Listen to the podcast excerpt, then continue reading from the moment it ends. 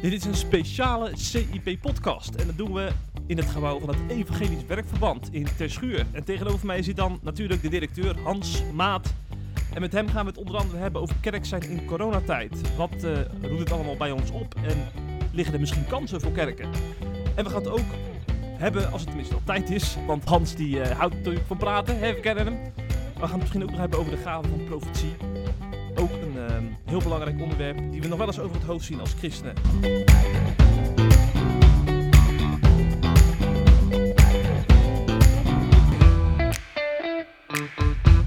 Hans, dit zijn onderwerpen die jou aan het hart liggen. Ja, eigenlijk allebei wel. Maar je wilde graag beginnen met corona. Ja, het meest actueel, hè? Ja, laten we dat doen. Want jij bent ook geïnterviewd door een redacteur van mij, door Gieter van Breugel. Ja. En uh, daarin heb je uh, ja, maar ben ze getriggerd, laat ik het zo zeggen. Want uh, je vroeg je af of kerken misschien te stil zijn in coronatijd en ook te braaf zijn. Hè?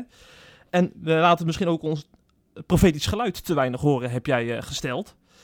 En ik vroeg me eigenlijk af waarom jij vindt dat wij als kerken te stil zijn en te braaf. Waar leid je dat uit af? Ah, het is wel aardig. ik heb die woorden zelf niet gebruikt, dat ze stil zijn en braaf zijn. Maar goed, ik heb wel gezegd van uh, waar is nou die richtinggevende stem, hè? Ja. Dus dat is wel wat ik een beetje mis. En um, dat is tegelijkertijd ook gewoon nu het moment voor gekomen. Je merkt het overal in de samenleving, in Nederland zelf, maar ook daarbuiten. Ja, dat er vragen worden gesteld. Vragen die tot voor kort gewoon ingewikkeld waren om te stellen. Want het is, we merken gewoon ook bij de overheden dat het beleid ook niet al te consistent is. Hè. Dat wordt nu gaandeweg een beetje geëvalueerd. Het gaat op en neer. Uh, economen geven ook aan hè, ehm, dat er geen, geen stip op de horizon wordt gezet waar je naartoe werkt met elkaar. Uh, waarbij er allerlei aardige uh, suggesties werden gegeven hoe je dat zou kunnen gaan oplossen. Nou, dan denk ik van, en de kerk van Jezus Christus zou per definitie niet alleen maar stil moeten zijn. Die, die heeft een stem en die heeft iets te zeggen. En wat mij betreft zegt ze ook iets over de maatschappelijke ontwikkelingen. Want er is natuurlijk erg veel angst gegroeid in de samenleving. Er zijn veel mensen die toch gewoon een beetje vanuit angst reageren. En ik denk dat al die afstand die wij van elkaar houden daarbij niet helpt. Dus dat dat ongemerkt ook, uh, ook een gevoel van onbehagen geeft. En van oké, uh, is dat, dit dan echt het nieuwe normaal? En nou, ik denk dat, dat we daarin als kerk wel een keertje gewoon iets mogen stellen met elkaar. Van wij zijn juist een gemeenschap. En daar ontbreekt het nu echt enorm aan. En ik weet wel, er worden hartstikke mooie initiatieven genomen. Er worden heel veel suggesties gegeven. Volgens mij op de website van mijn eigen kerkverband, de Protestantse Kerk, staan ook wel suggesties. Dus de creativiteit is er ook wel. Hm. Uh, maar dat is wel heel verschillend waar je komt. Want ik zie ook gemeenten die echt alleen maar livestreamen. Ja, nou, ik hoor ook zelfs gemeenten die gewoon het aantal kerkdiensten hebben teruggeschroefd. Die, dacht, die denken van, uh, ze kijken wel naar de EO van Andries Knepel of zo. Ja, dus, gewoon niks. Dus daar doen ze het dan mee. Ja. Nou ja. ik vind dat wel triest eigenlijk. Ja, ja, ja. Dus, uh, dus, maar ik merk het zelf natuurlijk ook. Hè. Het is niet zo dat ik dus als een soort stuurman aan de wal um, de, de kerkelijke leiding um, bekritiseer. Ik begrijp best wel hoe lastig het is om hm. verantwoordelijkheid te nemen als enorme organisatie die de kerk toch is. Maar uh, um, ja, naast creativiteit zou ik mensen ook wel een beetje willen uitdagen om gewoon goed om zich heen te kijken. Een beetje nuchter en, uh, en, te denken van hé, hey, we moeten ook nog gewoon leven met elkaar. En we moeten ook gewoon dat geloof uitleven. Hè? Dus in het begin, toen het allemaal nog zo heel erg was, kwam ik in de Indonesische kerk. En die mensen die uh, kwamen gewoon naar me toe, gaven me een hand. Nog net geen hug. Ik had hem eigenlijk al uitgestoken als als vanzelfsprekend. Dat, dat is een mechanisme. Hè? Mhm. En uh, terwijl dat eigenlijk al niet meer was afgesproken, want handen schudden mocht niet meer. En die mensen waren er gewoon niet mee bezig. En toen vroeg ik van, maar hebben jullie dan geen zieken in de gemeente? Ja, ze hadden er een heleboel gehad. Zelfs kinderen, die hadden ze gezalfd, die hadden ze de handen opgelegd, zeiden ze.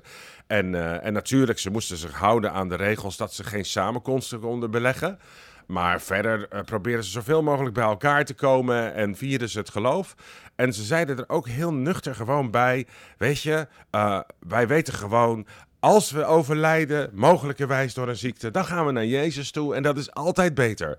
En ik vond het eigenlijk wel mooi. Maar de gemiddelde kerkganger zal denken, dit is wel een beetje naïef. Nou, je kan er geen beleid op bouwen. Dat is wat misschien de hm. gemiddelde Nederlander denkt. Hè? Ja. Je kan moeilijk zeggen tegen de samenleving, uh, ga je gang. Uh, maar als geloofsuiting vond ik het meer dan dan, ik vond het eigenlijk wel heel mooi. Want deze mensen komen natuurlijk ook uit een land en uit een omgeving waar in principe uh, het lijden gewoon onderdeel is van het christen zijn. En Mhm. wij zijn natuurlijk zo gericht op, op controle en, en op gezondheid en op ons mooie lichaam, dat we daar misschien niet eens goed mee om kunnen gaan. Ja. Dus deze crisis leert ons denk ik ook wel iets. Ja, en we zijn natuurlijk zo opgericht dat we nou met eh, drie man eh, Sinterklaas mogen vieren. Je had dat gedacht, eh, Hans? Nou, dat klinkt een beetje cynisch, maar ik dacht even van waar twee of drie in mijn naam tezamen zijn, maar dan niet in de naam van de bisschop, maar van de Heer, Ja, zou, zou, zou de overheid ook in de Bijbel hebben gelezen wat het absolute minimum is. maar, maar ja, de eerlijkheid gebiedt wel te zeggen van dat ik dat dus, ik vind dat persoonlijk. Hè? Iedereen mag nu gewoon zijn mening geven en, en dat doen we ook op social media, die soms niet zo sociaal zijn, dat geef ik toe. Maar ik vind twee of drie mensen uitnodigen in je huis gewoon echt te weinig. Daarmee kan je bijna het kerk zijn niet meer vormgeven. Want alle kringen, huiskerken uh, of vormen van bijbelstudie worden daarmee ook eigenlijk zeg maar de pas afgesneden. ja, wij hebben een huiskring van tien mensen en wij moeten nu echt in de kerk samenkomen en niet meer thuis. Nou ja, dat Ja. is. Maar Jeffrey, nou geef je wel gelijk een mooie suggestie. Die dan ook wel interessant is voor al die andere kerken die Ja. dat nog niet doen. Die hebben prachtige gebouwen, misschien wel zeven zalen. Ik zou zeggen, elke avond hè, gewoon een, in één zaal een Mhm. groep. Ja, dat is een goed idee. Dat is, eh, dat is mooi hoor. Ja. Er zijn natuurlijk vast kerken die dat ook doen. Dus dat is ook, die krijgen van mij gelijk ook een pluim. Ik, Ja. ik- elke week bellen er drie om te vragen aan mij: heb jij ook nog ideeën of hoor je dingen? Nou, die geef ik graag. Ehm, maar ehm, er zijn ook een heel aantal kerken die grote gebouwen hebben die vanzelfsprekend leeg staan. Ja, ja. Ja. Het is een beetje een protestantse ziekte eh, hier en daar. Nou, het is een. Nou ja, ziekte is een heel groot woord. Maar eh, ik dacht dat ik al eh, stevig was in Ja. mijn uitspraken. Maar Ja, soms Jeffrey. Even een steen in de vijver af en toe, Ja, hè? zeker. Ja. Jongen. Nou ja, het is in ieder geval zo dat er bij ons een bepaalde gerichtheid is op, ehm, op het afnemen van dienst. Ja. En daar is ons gebouw omheen ge- Mm. eh, gebouwd. Terwijl nu gaat het vooral echt om community met elkaar, om Mm. gemeenschap. Mm. En ook de jongeren en de kinderen. Ik heb ook gezien dat dat ook niet overal zo best gaat. Hè, dus er zijn natuurlijk altijd gewoon een aantal mensen die dat dan wel weer ehm, oppakken of jongeren gaan bezoeken. Maar ik zie toch ook heel veel jongeren tussen wal en schip vallen, omdat ze eigenlijk gewoon geen aandacht meer krijgen. Ja. En dat kan niet zo zijn. Mhm. Even terug naar het artikel waar ik al net naar verwees. Ik heb even een paar reacties geselecteerd en dan mag jij daar even op reageren. Eh Marijke Volgers bijvoorbeeld op onze Facebookpagina. Zij zegt, ik mis bij Hans Maat een echt profetisch geluid. Zou een profetisch geluid zich niet focussen op hoe wij momenteel met de aarde omgaan? Redmeesterschap. Eh, zou een echt profetisch geluid niet iets zeggen over hoe wij naar vrijheid kijken... en hoe de opvattingen daarover steeds individueler lijken te worden? En Andrie van Toor zegt, er is geen moment waarop Hans Maat duidelijk maakt... wat voor hem het profetisch spreken en niet te vergeten profetisch handelen van de kerk is. Dus zij vragen wat, wat jij nou concreet met dat profetisch geluid bedoelt eigenlijk, hè? Ja, het was natuurlijk ook één artikeltje Ja. waarbij ik eigenlijk eh, de, de leidinggevende zeg maar, van, van, van kerken, zowel lokaal als ook landelijk, eh, misschien een beetje wilde prikkelen van joh, ehm, zeg eens iets meer. Ja. Zeg gewoon eens iets meer over de huidige onrust, over de angsten die er zijn, over de, wat we dan allemaal conspiracy noemen, wat natuurlijk ook gewoon voor een deel altijd weer waar is. Hè? Want ja, ik bedoel, de discussie gaat per week, wordt die helderder waar, waar de grote agenda over gaat. En eh, hè, we zijn niet alleen eh, burger in Nederland, we zijn niet alleen lid van een kerkgemeenschap lokaal, we zijn ook gewoon ja, eh, onderdeel van, van de wereld. En dat is een dorp door het internet. Dus al die mensen nemen kennis van van alles en nog wat. Dan moet je daar leiding aan geven. Hm. Ik heb heel veel met jongeren gewerkt. En als je merkt dat er onrust is in een bepaalde groep vanwege een bepaald thema, dan moet je dat naar boven halen. En dan moet je, daar, dat moet je adresseren. Dan moet je iets goeds mee doen. En dan kan je er nog verschillend over denken. En daarnaast vind ik zelf ook dat in zo'n periode als deze het gebed niet alleen maar een soort troostgebed mag zijn, maar dat je dus ook open moet staan om met elkaar, misschien als leiders, ik ga zelfs zo'n bijeenkomst nu beleggen naar aanleiding van dit artikel, ehm, eh, gewoon om te zeggen, Heer, wilt u spreken? Wij zijn stil, wij luisteren, maar wilt u ons vertellen hoe wij als kerk ons moeten positioneren op dit moment? Ja. En, en nou ja, kijk, je kan zeggen, dan had ik al profetisch moeten spreken in dat artikel. Nou, daar zal niet iedereen het mee eens zijn als ik ga profeteren, want dat doe ik ook echt. Eh, we kunnen het best over hebben samen. Mhm, mhm. Ehm, maar het was in eerste instantie zeg maar de oproep om gewoon eh, wat, wat meer richting te geven. Ja, ja. en dat, eh, daar is natuurlijk nog wel eens behoefte aan, omdat natuurlijk het nu vooral blijft bij wachten en bij, bij regels navolgen. in, in veel ja, dus, dus daar, dat, dat zie ik dus uh, ook uh, gebeuren, ja, maatregelen vertalen. En dat wordt ook echt door, met name protestantse kerken, die doen dat dus heel gewetensvol en integer. Mm. Hè, dus ja, ik zie die, die kosters, joh, die hebben tegenwoordig een positie. Dat is, moet voor hen gewoon echt fantastisch zijn. Die uh, wel een eindejaarsbonus, zou je toch wel denken, hè? Ja, ja nou ja, zeker. Laten we die in ieder geval geven. Maar die hebben dus echt, ja, die bepalen nu heel veel van hoe de dingen gaan. En, en, en dat merk je al als je bij wijze van spreken het kerkgebouw voor een zondagse dienst instapt. Ook al zijn er bijna geen mensen en wordt er alleen een livestream bediend. Hm. Of er zitten in een aantal gevallen 30 mensen. Hè, dus dus uh, er zijn zoveel maatregelen en dat hebben ze allemaal heel zorgvuldig gedaan. Um, maar af en toe denk ik ook wel eens van, misschien moeten we ook wat, ja, in zo'n kerk ook wel gewoon weer een beetje gemeenschap zijn. En, en de maximale ruimte benutten die ons gegeven is. Ook op basis van artikel 1. dus dus, dus uh, een predikant die gisteren even belde om te vragen van hoe ervaar jij dat nou? Die zei, nou, we hebben vandaag met 70 mensen, dat is het maximum, een begrafenis gedaan. En daarna hebben we wel koffie gedronken. Hm. En het was zo nodig voor de verwerking van hm. mensen. Hm. En natuurlijk hielden ze zich uh, zoveel mogelijk aan de afstand en, uh, en hadden ze hun mondkapjes en alles bij zich. Maar gewoon probeer wel langs die rand te gaan.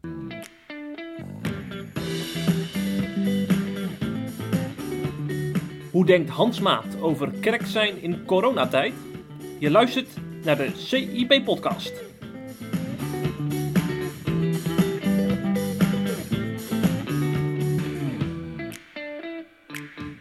Zeg als Evangelisch Werkverband, jullie natuurlijk een vernieuwingsbeweging. Hè? Dus jullie staan nooit stil. Jullie denken ook altijd uh, mee met hoe je verschil kan maken in de kerk en in de samenleving. Ja.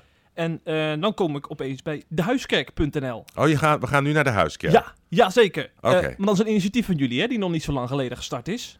Ja, dat is Kun je daar zo meer over vertellen? Ja, dat is natuurlijk ook een beetje onder druk van corona gegroeid. Ehm, laat ik het zo zeggen. Zelf ben ik al een aantal jaren van mening dat we Um, zeker uh, op plekken waar bijvoorbeeld weinig gemeenten zijn, waar je weinig aansluiting kunt vinden. Later noemde de protestantse kerk dat in haar nota uh, de, de, de witte plekken, geloof ik. De witte oh, plekken. Ja, ja. En dat betekende dat dus ook die hele Bijbelbelt, hè, die, dat wordt een gaten kaas. Hè? Hm.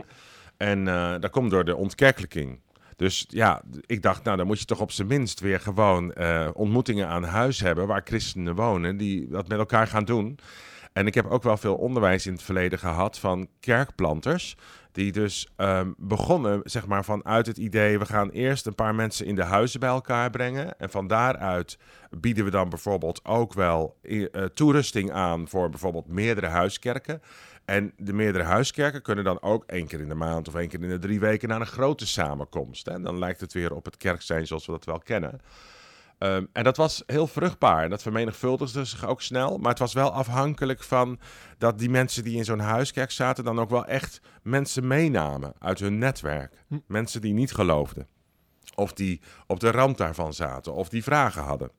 Of die geïsoleerd leefden. En dat, dat, dat vond ik altijd een heel mooi concept. Want ik zag heel veel vermenigvuldiging en groei. En ik heb daar verschillende conferenties over bijgewoond. En dus dat zat altijd in mijn hoofd. En toen hadden wij hier uh, Janneke Plantinga, die ook onze voorzitter is van het bestuur sinds twee jaar. En die, uh, die, die is eigenlijk op een natuurlijke manier vanuit het gewone kerk zijn in Drachten naar zo'n huiskerk gegroeid. En dat idee heeft ze ook uitgewerkt. Er is een soort concept van gemaakt. Komen met meerdere gezinnen bij elkaar. En, uh, en dat loopt eigenlijk heel goed. En daarin hebben ze zich verplicht om ook uit te reiken naar mensen die het minder goed hebben. Hm. dus, dus, dus dat kan op heel veel verschillende manieren kun je dat doen. Ehm, maar zij, uh, zij zelf als gezin hebben zich ook een keer verbonden aan een achterstandsgezin. Wat ze helemaal weer op de rit hebben geholpen. Uh, maar ze, ze verplichten je min of meer, het is dus niet vrijblijvend, om met elkaar als, als twee, drie gezinnen, en er kunnen ook alleenstaanden bij zijn, om echt uh, mensen te identificeren of een buurt en daar dingen te gaan doen. Maar wat is nou echt de toegevoegde waarde van een huiskerk? Want je zou kunnen denken, als je in de bestaande kerk zit en huisgroepen vormt, dan kun je ook dit soort initiatieven ontplooien, lijkt mij, vanuit een bestaande kerk.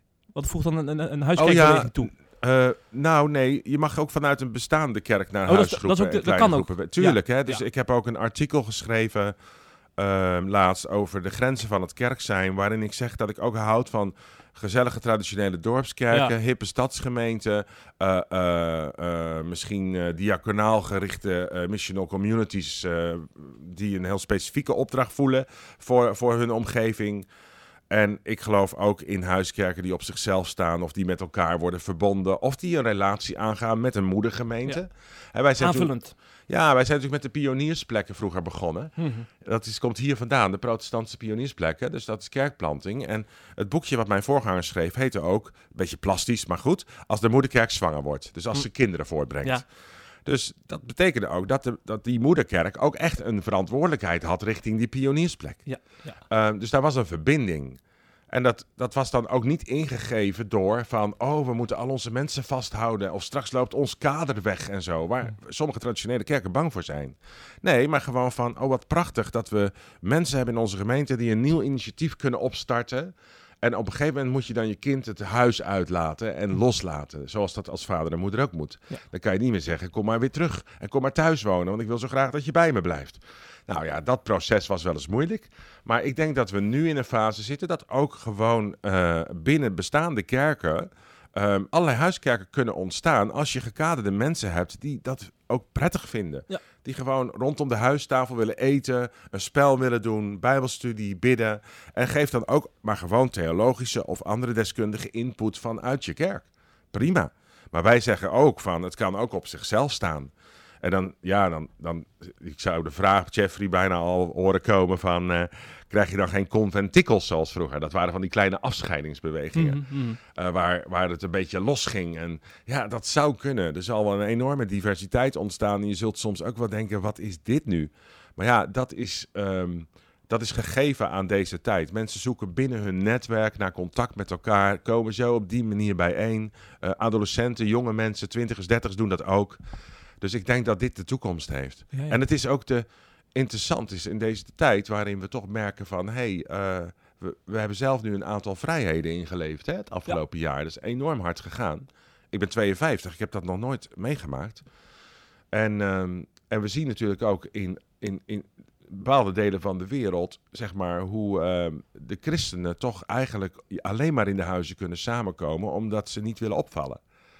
Dus eh, de, ja, misschien, misschien worden wij ook wel voorbereid op zo'n tijd. Waarin we zo'n netwerk vormen van allerlei huisgemeenten. Hm. Dat zou zomaar kunnen. Ja, ja, ja. Hey, uh, nog even concreet. Stel, ik, ik uh, ben een, uh, iemand die net is verhuisd, bijvoorbeeld in Amersfoort. En ik, ik, ik kan in coronatijd kan ik geen kerk vinden. Dat is nu lastig, hè? Om in kerk, ja, dan kan, je zo, dan kan je zo het, webinar volgen wat wij uitzenden en waar je aan deel kan nemen. En dan hoor je hoe je zo'n huiskerkconcept kunt uitwerken. Oké. En ja. hey, Janneke Plantinga en uh, Renate, uh, die gaan dat samen doen. Um, ik neem alleen maar deel om, om erbij te zijn en om te volgen. En dan, we zullen misschien nog wel een keer in de herhaling gaan, want we hebben nu al 50 deelnemers die zeggen van, hé, hey, dat lijkt ons wel wat. Die willen een eigen plek, willen ze zo'n beweging? nou, ze hebben een account aangemaakt op onze website, dehuiskerk.nl. Ja, ja. En, en ze hebben zich ingeschreven voor, voor dit webinar. Uh, ik krijg zelf ook steeds meer mensen op bezoek die uit de traditionele kerk komen. Soms ook heel gekaderd zijn. Hm. Dus echt een, een, goede opvoeding zou ik zeggen. En ook wel soms studies hebben gedaan. En die zeggen, ja, wij gaan gewoon ook in Woerden of in Waddinxveen of in Alfa aan de Rijn of in Leeuwarden. We gaan gewoon voor onszelf beginnen. En uh, ik, daarmee stimuleer ik niet een soort uittocht. Maar ik denk dat deze tijd vraagt om, uh, om mensen die met elkaar het geloof gaan delen en uitleven. En ja, ik bedoel, je kan niet alleen maar in je huis blijven zitten en inderdaad naar de livestream kijken. Dus het heeft, te maken met, het heeft ook te maken met dat je tieners en kinderen juist makkelijker betrekt. Want die maak je deel van het proces. Dus, dus dat vragen mensen vaak. Ja, maar hoe moet ik het dan voor de kinderen of tieners doen? Nou, dat gaat juist heel erg goed in zo'n verband, want ze gaan juist met hen in gesprek en er is voor hen ook iets te doen. En volwassenen moeten soms ook gewoon even mee door zich aan te passen aan uh, die kinder- of tienercultuur. Hm. Ze zijn echt onderdeel van de family. Het is eigenlijk de ouderwetse oikos. Mooi. Ik ben heel benieuwd hoe het dus verder gaat ontplooien allemaal uh, de komende tijd. Uh, deze ja, het is ook spannend. Wij gaan het ook leren. Ja, ja. ja.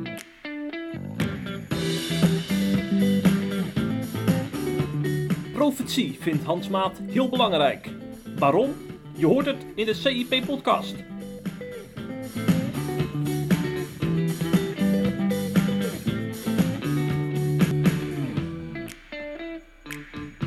Ehm, toen, toen we het net, toen jouw artikel las en toen we het net even hadden over uh, het profetisch geluid van de kerk in coronatijd, moest ik ook nog e-, even denken aan een oud interview van jou op CIP. Oh ja. Uh, toen heb je je ooit uitgelaten over jouw avontuur in de Albert Heijn. Dat weet je nog wel, hè? Dat je daar dan mensen aansprak en ook daar kon getuigen van, van, van, van je geloof. En ehm, onlangs, eerder dit jaar, hebben wij Esther Forsteman, waarschijnlijk jou wel Ja, daar werken we mee samen. Ja, daarom. Die hebben wij geïnterviewd en dat was ongeveer een soortzelfde verhaal uh, over uh, luisteren naar Gods stem en dat ook toepassen. En ik ga er even uit citeren, want ik vond het een heel, heel mooie anekdote. Toen ik laatst tijdens het winkelen bij de HEMA naar het toilet was geweest, hoorde ik de stem van God. Ga terug naar die toiletjuffrouw achter haar schoteltje en bemoedig haar. Mijn eerste gedachte is dan, ze zit daar gewoon haar werk te doen. Maar ik hoorde opnieuw die stem, Esther, ga haar bemoedigen. Dus toen ik dacht, oké, okay, so what, liep ik naar haar toe en zei tegen haar: Mevrouw, ik wil iets tegen u zeggen. Ik ben Esther. Ik ben een christen en probeer Gods stem te verstaan. Ik geloof dat Hij tegen u wil zeggen dat Hij u niet vergeten is en weet waar u doorheen gaat. Hij ziet u en hij houdt van u. Die simpele woorden deden haar tranen in de ogen springen en ze zei: Oh, dankjewel, dit vergeet ik nooit meer. Eigenlijk gaat het verhaal nog verder, want volgens mij op een gegeven moment uh, ging, ging, zij ook weer terug naar die vrouw om haar nog een cadeautje uh, te ja. geven. Ja. Uit de HEMA. Ze heeft een prachtig boekje geschreven, Koninklijk en Krachtig. Daar zijn al die verhalen ja, in. Er staan nog veel meer Worden verhalen ook heel veel gewoon door gewone mensen uit traditionele kerk gelezen. Ja. Prachtig. Maar weet je wat me nou zo opviel? Toen hebben we dit verhaal op CIP gezet. En weet je wat uh, een aantal mensen eronder uh, zetten vervolgens? Van, uh, dit gaat allemaal veel te ver. We moeten gewoon Gods woord lezen, want dat is de manier waarop wij Gods stem mogen verstaan. En dit is allemaal een beetje zweverig. Oh ja. Nou ja, kijk. Dat is wel een goeie hoor. Uh, ik zou ze in ieder geval allemaal willen uitnodigen voor een conferentie. Maar kijk, weet je, ik kom zelf natuurlijk uit die woord van God cultuur. En uh, ik ben ook van het sola scriptura. Wat mensen daar verder ook van vinden die luisteren. Dus ik lees elke dag in mijn Bijbel. En uh, ik memoriseer de Bijbelteksten. Ik reciteer de psalmen. En dat doet Esther ook. Esther heeft een geweldige Bijbelkennis. Groter dan van menige reformatorische persoon. Die dit dan vaak zo schrijft. Uh, daarnaast is er ook, naast de bediening van Gods woord, is er ook de bediening van de geest, van de Heilige Geest. En die twee bedieningen die werken samen en die spreken elkaar ook nooit tegen. Woord en geest spreken elkaar niet tegen. Je hebt dus de openbaring van Gods woord en je hebt de openbaring van de Heilige Geest. En dat gaat wel buiten de Bijbel om, maar niet tegen de Bijbel in. En die spreekt ons verstand, onze intuïtie, ons hart, onze gedachten, soms zelfs uh, door lichamelijke signalen, kan ook, hoe zweverig is dat, uh, spreekt hij ons aan. Maar dat heeft te maken met dat wij zeggen, als we de HEMA binnengaan, of de Albert Heijn of de IKEA of de kerk, of waar we ook maar zijn, of ons gezin, Heer, ik ben beschikbaar. Hier ben ik. Wat wilt u vandaag doen? Wie mag ik zegenen? Wie gaat u redden vandaag? He, dus je moet, dat is een keuze. Dat is, ik zie dat als, de, als de, de verantwoordelijkheid van de gelovigen om uit te reiken naar de naaste. Want Gods hart, Gods, God is jaloers God, hè? dat kennen we allemaal. Hij is een naijverige God, een jaloers God. Zijn hart gaat uit naar hen die Jezus Christus nog niet kennen. En al is het alleen maar tot verheerlijking van Jezus het, en het offer wat hij heeft gebracht. Hè? Dus, dus, dus om daar het maximale uit te halen, zegt God de Vader, ik stuur jou om mijn zoon bekend te maken. Dus, dus zelf heb ik die, die verhalen ook. Ik heb er laatst ook eentje op, de, op een video van Darius Moore verteld. Uh, waarin ik gewoon het pompstation inga. En dan bij de schuifdeuren gewoon zeg: Heer, wie gaat u redden in het pompstation? En wie gaat u zegenen? En dan weet ik het ook nog niet. En dan gebeurt het gewoon. En dan kan je een profetisch woord aan zo'n persoon geven. Iets wat je vaak niet weet, maar wat de geest ingeeft. Het is heel, heel concreet, valt mij dan op. Ja, maar dat begint soms heel. Ik kan het wel even. Je wilt het ook over profetie hebben, volgens ja, mij. Ja. Ik, kan, ik kan wel even aangeven hoe dat werkt. Ik zal nu mijn eigen voorbeeld mm. nemen, want ik was er bij Esther niet bij. Nee, nee, nee. Maar je moet je voorstellen, ik ga dan naar binnen. Ik zeg dan van, heer, wat wilt u? Wie kan ik vandaag zegenen? Wie gaat u redden? Uh, want ik ben hier nu. En ik ben een drager van, eh, ik, ik, dra ik, draag het woord van God in me. En uh, ik heb de Heilige Geest ontvangen. Zo eenvoudig is het. Um, en dan, dan zie ik een mevrouw achter de plexiglas staan. Die voor mij zo een koffie moet gaan maken. En die kijkt heel erg boos. En ik zeg, heer, ik weet niet wat ik tegen haar moet zeggen. Want ze ziet er wel heel kwaad uit. Ik durf mijn koffie amper te bestellen. maar ik heb het wel gedaan. Maar ik begon dus maar zo van, ik denk niet dat dit uw beste dag is vandaag. Nee, zegt ze, ben heel erg kwaad. Ik zeg, oké, okay, zeg ik. Um, wat is er dan gebeurd? Nou, het is al de derde keer vandaag. Ik zeg, wat? Nou ja, de derde keer dat een klant mij de huid vol scheldt omdat ik niet opschiet. Ik zeg, nou, ik kan wel zien dat u heel erg druk bent, dus dat is ook niet aardig. Dat voelt bijna als een vloek, of niet? Ja, zegt ze, dat voelt zeker als een vloek. Ik zeg, maar dan komt nu de zegen, want ik ben hier toevallig. En ik wil u eigenlijk een indruk geven van God. En dan begin ik heel eenvoudig met een bemoediging, want ik weet nog niet wat ik moet zeggen. Ik weet het ook niet. En Esther weet het ook niet altijd. En degene die dat schrijft, die moet het maar eens proberen.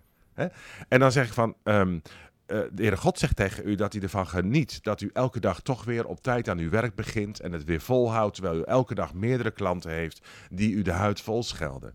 En dat hij toch ziet dat u daar dienstbaar in blijft. Daar geniet hij zo van. Ik zeg, maar ik moet u ook nog iets anders zeggen. De Heer Jezus geniet er nog meer van. Dat u werkt met kansarme jongeren in Almere. En dat u een moeder voor hem bent. En dat die jongeren die thuis niet hebben. En, uh, en toen kwam er nog meer. Dat laat ik nu maar voor wat het Mhm. is. Maar ik wist dat dus niet. Maar ik zei het wel. Dus dat betekent dat de Heilige Geest zeg maar die gedachte ingeeft en ik dus het risico gewoon neemt. Ik kan altijd nog zeggen, als u niks met deze indruk kan, dan mag u hem ook gewoon weggooien. Of dan mag u het op uw boekenplank zetten. Weet je wel? Dus, maar ze was gelijk geraakt. Want ze dacht, hoe kan het nou dat die man iets zegt wat ik doe, terwijl ik, we elkaar helemaal niet kennen. Dus dan, dan heb je de, een opening, zeg maar, om een gesprek aan te gaan. En nou ja, goed, er kwamen nog meer klanten achteraan, een paar moslimjongeren, daar krijg je dan buiten een gesprekje mee. Zo gaat het bij mij, zo hoeft het niet bij iedereen te gaan. Hè? Maar in principe is dat eigenlijk de geest van profetie. Maar dat is de persoonlijke profetie, hè? dat zou in elke gemeenschap mogen functioneren, in elke kerkelijke gemeente. Er is ook nog iets van als de gave van profetie en zelfs de bediening van een profeet. Maar dan wordt het echt al een cursus. Ja, ja, ja snap ik. Ja, Ja, maar eh, als ik dit soort verhalen ook deel met mensen die hier niet zo bekend mee zijn, ja. die hebben al gauw zoiets van, het, die krijgen van die waarzeggerijbeelden erbij. Van, nee, nee, nee, nee. nee dus, dus dat is prachtig Ja. als je dat zegt. Eh, kijk, waarzeggerij, daar kan je drie televisiezenders van vinden Ja, nee, tegenwoordig. daarom. Ik heb wel eens eh, gezegd van eh, de media, zeg maar, heeft bekering nodig. En er moeten over drie jaar drie profetische zenders zijn, waarin het woord van God wordt uitgesproken. Ja. Dus laten we hopen dat dat gaat gebeuren. Eh waarzeggerij en het glazen bol gedoe, zeg maar, eh, dat is doodeng en dat is occult en gevaarlijk. Moet je niet eh, mee bezighouden. Dat is ook helemaal niet wat profetie is. Profetie is gewoon je, je, je overgeven aan het werk van de Heilige Geest. En dan zeg je troostvolle, bemoedigende en opbouwende woorden. En daarbij weet je altijd dat Paulus heeft gezegd: alle profeteren is ten dele. Dus al die discussies hebben de profeet en het mis in Amerika, die hebben gezegd dat Trump een tweede Oh ja. termijn kreeg. Nou, ik kijk die filmpjes ook. Sommige van die gasten ken ik ook persoonlijk en weet ik dat ze zeer betrouwbaar zijn. Andere wat, misschien wat minder. Eh, alle profeteren is ten dele. En dat, eh, maar, maar, maar dat betekent niet dat ik niet, dat ik niet mensen zou bemoedigen. Hm. En als je mensen alleen bemoedigt, is dat ook een geestelijke gave. Hm, hm. Dus, dus, dus, maar profiteren kun je wel leren en ontdekken. En nou ja, daar zou ik dan de schrijver toe willen uitnodigen. Ja, snap ik, ja. Maar als ik dus goed begrijp, ook jij, Ha- Hans, hebt wel eens van die dagen dat je eh, niet helemaal eh, weet wat je moet zeggen. En nee, nee, ook niet helemaal oh, uitkomt. zeker. En ik mis ook wel eens kansen. Ja. Maar het is wel zo dat eh, naarmate ik beter leer luisteren naar Gods stem... Hm. en hem leer onderscheiden... want heel veel christenen horen hem wel, maar weten niet dat hij het is... eh, ja, zie ik wel dat het effectiever is. Dat, Ja. er, dat er meer uitkomt. Maar ik proclameer ook Gods woorden uit de Bijbel over mensen. En dan zie je dat God dat ook doet. Hm. Dat is helemaal fantastisch. Dus dan, je, je- ik bedoel, God is een sprekende God. En als God spreekt, is het er. Als God gebiedt, staat het er. En zo gebruikt hij ook zijn medewerkers. Ja, super. Ja, Ja, dat is mooi, eigenlijk mooi avontuur zou je kunnen zeggen, hè? Ja, Ik vind het wel een mooi avontuur, ja. ja, ja. Zeg, we zouden het nog even over More hebben, maar ik zie dat ik naar een dominee zo meteen in Overberg moet. Dus Oké. ik, ik heb een idee, Hans. Als ik nou eh, eh, een collega binnenkort een van de sprekers van More laat interviewen, dan gaan we op die manier aan jullie conferentie nog eens aandacht geven binnenkort. Vind je Ja, dat lijkt me hartstikke leuk. Ja, want het is, Ja. in februari is het weer, hè, is More. Ja, kijk, het is allemaal onder voorbehoud. Ja, ja. Wij hebben zoiets van, zodra het kan, hè, ik loop langs de rand. Dat eh, doen we nou eenmaal graag. Dat hoort een beetje bij, bij een Gideonsbeweging. Eh, gaan wij gewoon met honderden mensen naar de battle. Ja. Eh, ook binnen de dan geldende maatregelen. Tenzij het echt verboden wordt. Ehm, maar dan is het 5, 6 en 7 februari. Ja. En dan doen we dat met Nederlandse sprekers. Oké, Maar we zenden ook uit bij There is More Media. Elke week op zondagavond om 7 uur kan je een nieuwe preek zien. Martin Kornstra, eh, zelf heb ik er ook heen gedaan. eh Matt Hellens, maar ook dominee Vreugdeel uit Gouda en Ja. anderen. Ja. En dan kan je vast eh, lekker erin komen. precies. Nou, Hans, ik vond het leuk eh, jou weer eens eh, gezien te hebben. Ja, En mooi dat ik hier welkom was bij het Evangelisch Werkverband. En ik ga dus mijn autootje in om naar een andere pa Ja, over de berg, hè? Want het is de, berg, het is de Amerongen, hè? Overberg. Het schijnt Ja. heel mooi te zijn. Dan Ja, kun je ook heel mooi daar wandelen, prachtig. toch? Ja, prachtig. Ja. Nou, misschien blijf ik daar nog even lang, langer hangen dan vandaag. Lijkt me leuk. Ja, Hans, fi- fijne feestdagen ook alvast, hè? Geniet ervan. Gezegende feestdagen en we spreken. Doen we. En tegen Hoi. de luisteraars, tot de volgende keer.